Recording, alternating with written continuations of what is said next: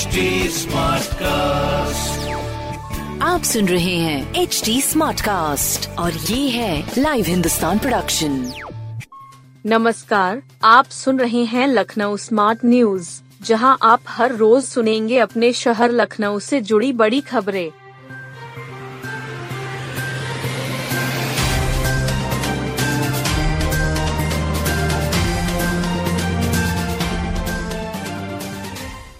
AKTU में नौकरी देने आएँगी आधा दर्जन कंपनियाँ। एकेटीयू ने जून माह में छात्र छात्राओं को नौकरी देने की तैयारी की है। इसके लिए कई क्षेत्रों की आधा दर्जन मल्टीनेशनल कंपनियाँ एकेटीयू आएँगी। इस कैंपस प्लेसमेंट में शामिल होने के लिए छात्रों को 19 मई से पंजीकरण कराना होगा। पीआरओ डॉक्टर पवन कुमार त्रिपाठी ने बताया कि कैंपस प्लेसमेंट करने वाली कंपनियाँ विभिन्न क्षेत्रों में कार्य करती है। इसमें सीमेंट की नामी कंपनी प्रिज्म जॉनसन है। यह कंपनी अपने यहाँ बीटेक सिविल और एमबीए छात्रों का चयन करेगी। इसी तरह शिक्षा से संबंधित Intellipaat software solution company UG और पीजी के छात्रों का चयन करेगी। यह चयन बिज़नेस एसोसिएट के पद होगा। C and electric company BTech के छात्रों को अवसर देगी। इसी तरह अपग्रेड एजुकेशन प्राइवेट लिमिटेड और निन्यानवे एकर्स कंपनी एम छात्रों के लिए कैंपस प्लेसमेंट करेगी। विश्वविद्यालय के ग्रामीण क्षेत्रों की छात्राओं के लिए खास campus placement software company Accenture करेगी। बीटेक और एमसीए की ग्रामीण क्षेत्रों की ईडब्ल्यूएस छात्राओं को अवसर देने के लिए कंपनी यह प्लेसमेंट होगा।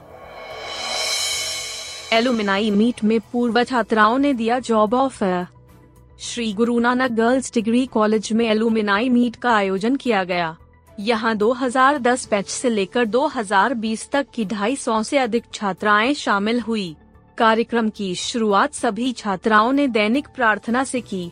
इसके बाद कई तरह के रंगारंग प्रस्तुतियों ने कार्यक्रम में जान डाल दी, जिसे पूर्व छात्राओं ने भी जमकर सराहा।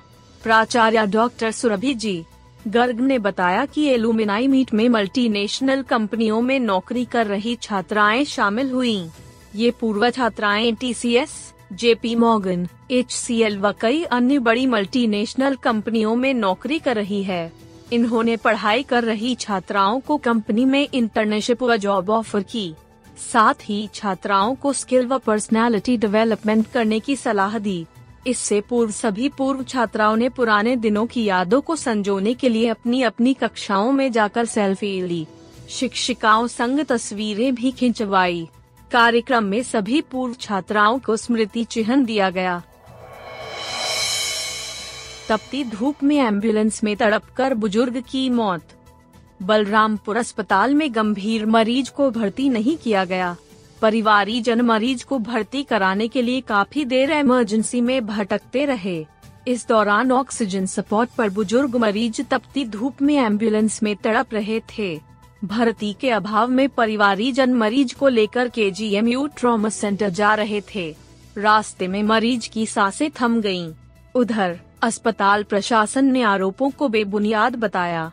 कहा मरीज़ को एंबुलेंस में देखने के लिए डॉक्टर गए थे? मरीज़ को इमरजेंसी में लाने के लिए कहा। परिवारी जन मरीज़ को इमरजेंसी के बजाय वापस लेकर चले गए। निगोहा निवासी जयराम एक हमले में जख्मी हो गए थे। उन पर अज्ञात लोगों ने चाकू से वार कर घायल कर दिया था। आनर फानन परिवारी जन मरीज़ को लेकर पीजीआई ट्रॉमा सेंटर पहुँचे। डॉक्टरों ने इलाज शुरू किया। परिवारीजनों का कहना था कि पीजीआई में इलाज की फ़ीस काफ़ी थी। गरीब परिवारीजन और पैसे खर्च करने की स्थिति में नहीं थे तीमारदारों ने मरीज़ का सरकारी अस्पताल में इलाज कराने का फैसला किया परिवारी जन गुरुवार दोपहर करीब 12 बजे निजी एंबुलेंस से मरीज़ को लेकर बलरामपुर अस्पताल के इमरजेंसी में पहुँचे। बुज़ुर्ग मरीज़ ऑक्सीजन सपोर्ट पर थे जूनियर डॉक्टर एंबुलेंस में मरीज़ को देखने पहुँचे। वेंटिलेटर पर मरीज़ को भर्ती करने की ज़रूरत बताई भतीजे अमृत लाल का आरोप है इमरजेंसी में डॉक्टरों ने मरीज़ से पुराने इलाज संबंधी दस्तावेज़ व रेफरल लेटर मांगे। परिवारीजनों ने रेफरल लेटर न होने की बात कही। तकरीबन आधे घंटे तक एंबुलेंस इमरजेंसी के बाहर धूप में खड़ी रही। इलाज के अभाव में मरीज़ की हालत गंभीर हो गई। आधार लिंक हुआ तो वर्षों से पेंशन ले रहे बाईस हज़ार लाभार्थी लापता। आधार लिंक होने के साथ वर्षों से पेंशन ले रहे बाईस हज़ार लाभार्थी लापता हो गए। इनमें सात हज़ार पाँच सौ निराश्रित महिला पेंशन की लाभार्थी हैं।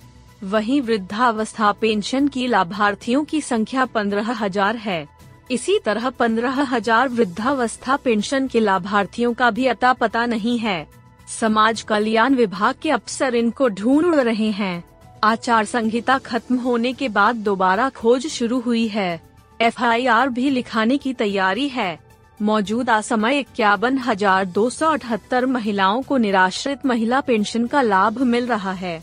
इसी तरह वृद्धावस्था पेंशन लाभार्थियों की संख्या बहत्तर हज़ार सात सौ दस है। पिछले वर्ष आधार सत्यापन शुरू हुआ। अधिसंख्य लाभार्थियों ने अपना आधार और बैंक खाता लिंक करा लिया। बावजूद इसके बड़ी संख्या में लाभार्थी नहीं मिले। डीपीओ विकास सिंह ने बताया कि ऐसे में संयुक्त टीमें बनाकर घर घर सत्यापन शुरू कराया गया। इस दौरान पाँच से सात हज़ार निराश्रित और नौ हज़ार के करीब वृद्धावस्था पेंशन लाभार्थियों का पता लगा। उनके विवरण दर्ज करा दिए गए। पेंशन भी दी जाने लगी। अब जो शेष रह गए हैं, उनका किसी भी तरह से पता नहीं लग पा रहा है। यहाँ तक कि जिन मोहल्लों का पते में उल्लेख है, वहाँ भी सूचना भिजवा दी गई है कि किसी को संबंधित लाभार्थी के बारे में कोई सूचना हो तो ज़रूर बताए। पहली बार शहर में 45 ऑटो रिक्शा स्टैंड तय। शहर में ऑटो रिक्शा के लिए स्टैंड चिन्हित कर दिए गए हैं। जहाँ तहां ऑटो रुकने से ट्रैफ़िक जाम की समस्या हो रही थी। ऐसे में स्थान तय हो जाने के बाद यह दिक्कत दूर होगी। साथ ही निश्चित स्थान पर लोग ऑटो बुक कर सकेंगे। डीएम ने सिटी ट्रैफ़िक प्लान बनाने के संबंध में बैठक की जिसमें इन रूटों को मंजूरी दी गई। स्टैंड बन जाने के बाद ऑटो का रूट भी अब निर्धारित हो जाएगा।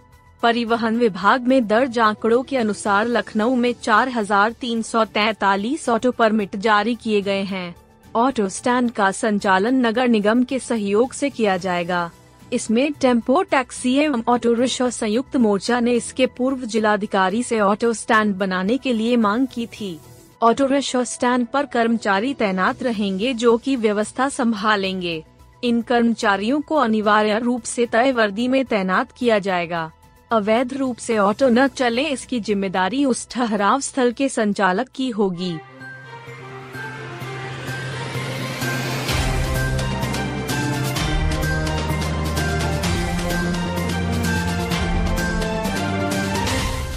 आप सुन रहे थे लखनऊ स्मार्ट न्यूज़ जो की लाइव हिंदुस्तान की प्रस्तुति है। इस पॉडकास्ट पर अपडेटेड रहने के लिए आप हमें फेसबुक इंस्टाग्राम ट्विटर और यूट्यूब पर फॉलो कर सकते हैं। हमारा हैंडल है at the rate H T ऐसे और पॉडकास्ट सुनने के लिए log on to W W W dot H T smart cast dot com आप सुन रहे हैं एच डी स्मार्ट कास्ट और ये था live Hindustan production H smart cast